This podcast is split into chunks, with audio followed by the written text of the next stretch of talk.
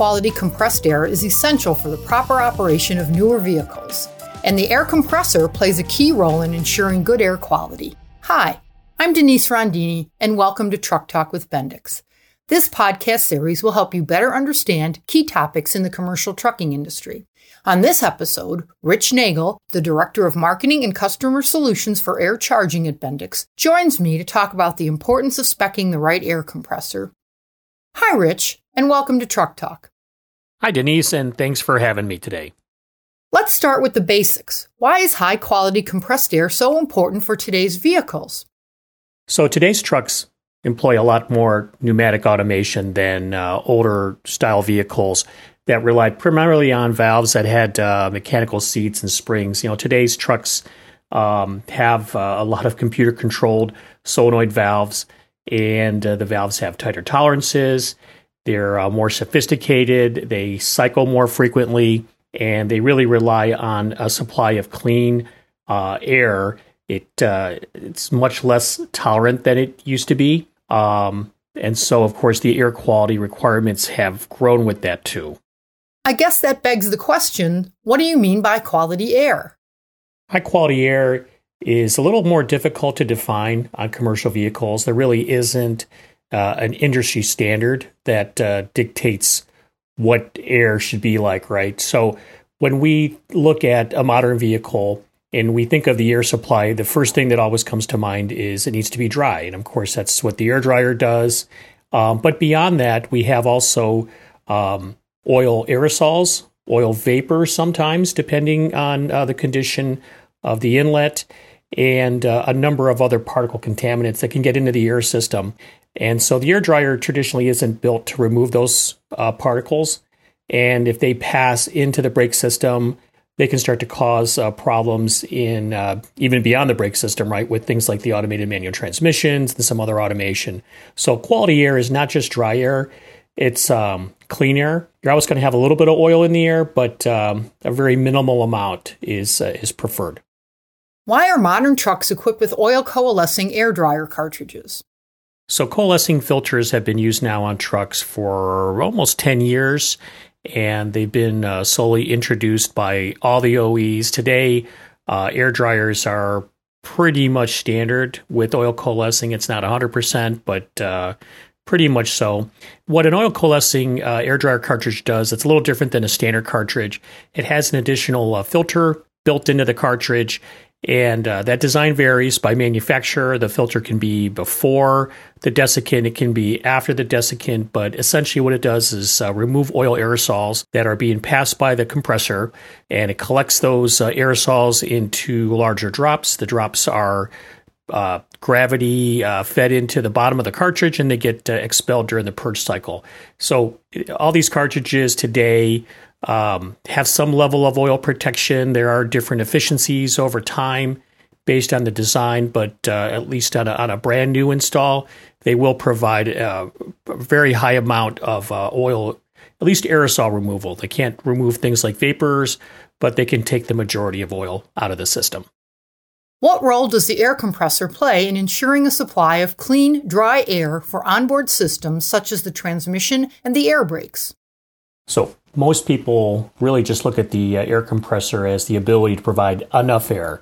Um, and of course, that varies on vehicle application, number of axles, um, other things going on, things like uh, bulk offload and whatnot. But um, so, so most of the time when we talk to folks about compressors, it's really just about the air output, most people are not thinking about the quality of the air that the compressor produces.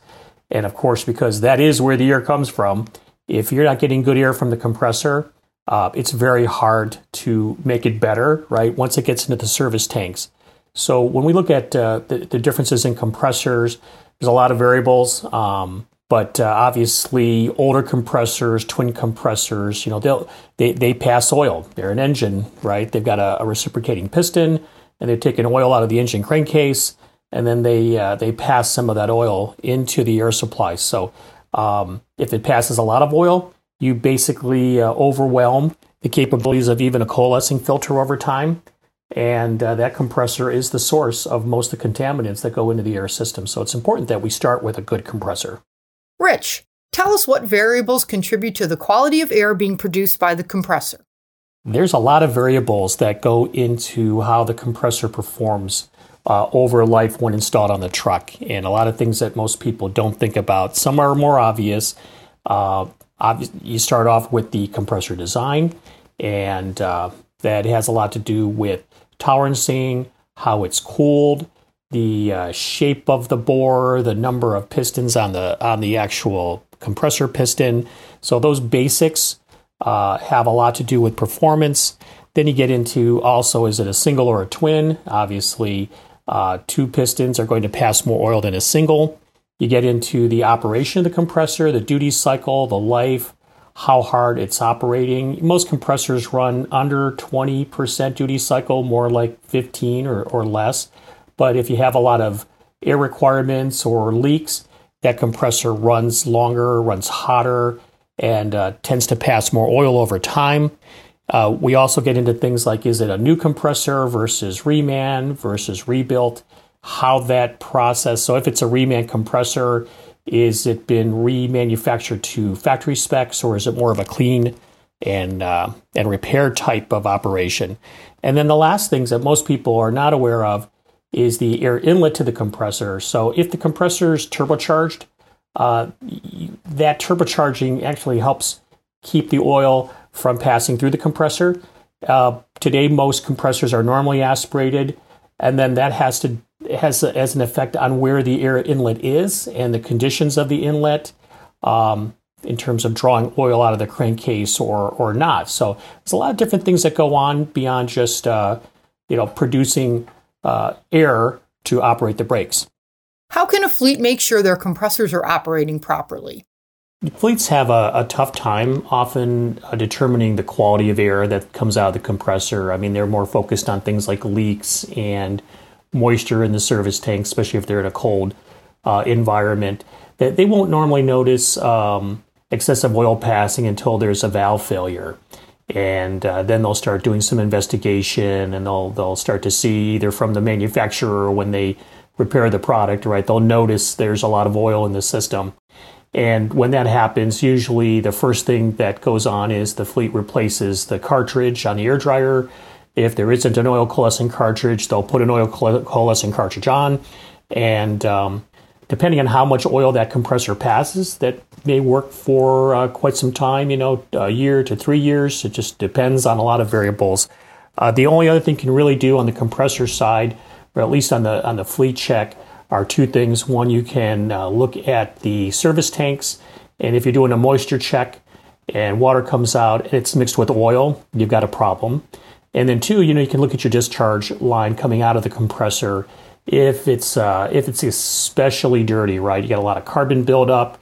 You have uh, evidence of oil that tells you the problem is at the source. It's in the compressor itself, and then you got to make a decision. Do you want to spend the money to replace the compressor, or do you want to just replace the uh, coalescing cartridge more often? And that's a choice that fleets make. Um, they'll typically avoid replacing that compressor just because it's really expensive um, until it's a really uh, tough situation. So um, it's a little harder for fleets. There's not really good diagnostics to determine when the compressor is uh, is passing a lot of oil. I've been speaking with Rich Nagel, the Director of Marketing and Customer Solutions for Air Charging at Bendix. Rich, thanks for joining me on this episode of Truck Talk. Thanks, Denise, and take care. Subscribe to Truck Talk with Bendix on Apple Podcasts, Stitcher, or Google Play and discover how Bendix solutions can help you improve performance, increase safety, and lower your total cost of ownership. To learn more about Bendix products, visit knowledge-dock.com. That's knowledge-dock.com. You'll also find an archive of previous episodes of this podcast. I'm Denise Rondini. Thanks for listening to Truck Talk with Bendix.